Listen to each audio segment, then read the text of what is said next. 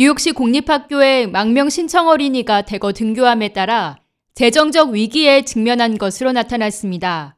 브래드 랜더 뉴욕시 감사원장에 따르면 뉴욕시 공립학교에 등록한 약 6,100명의 학생을 포함해 19,000여 명의 이민자들이 최근 뉴욕시에 도착했습니다. 특히 전 borough에 걸쳐 퀸즈에 가장 많은 망명 신청 어린이가 등록된 것으로 드러났습니다.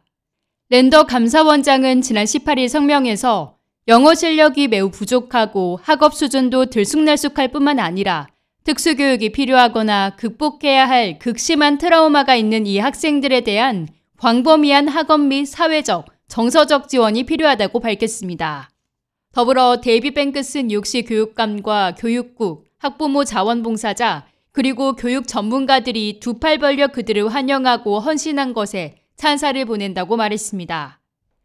랜더 감사원장 사무실은 뉴욕시 공립학교에 입학하는 망명 신청 어린이들을 지원하기 위해선 대부분 학교의 주요 자금 원인 공정교육 예산의 3,400만 달러가 추가로 필요하다고 추정했습니다.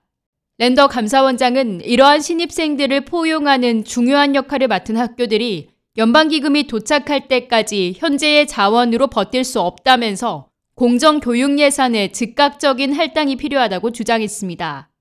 교육국 관계자에 따르면 현재 망명 신청 어린이 유입으로 학생 수가 증가해 어려움을 겪고 있는 많은 학교에 현금 지원이 제공되고 있습니다.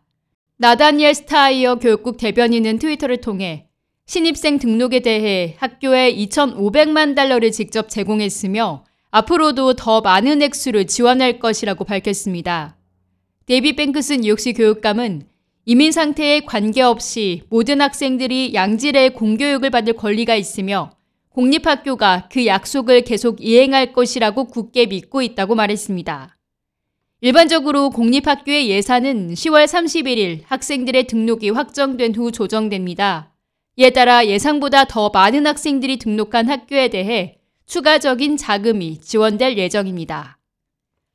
K-Radio 김유리입니다.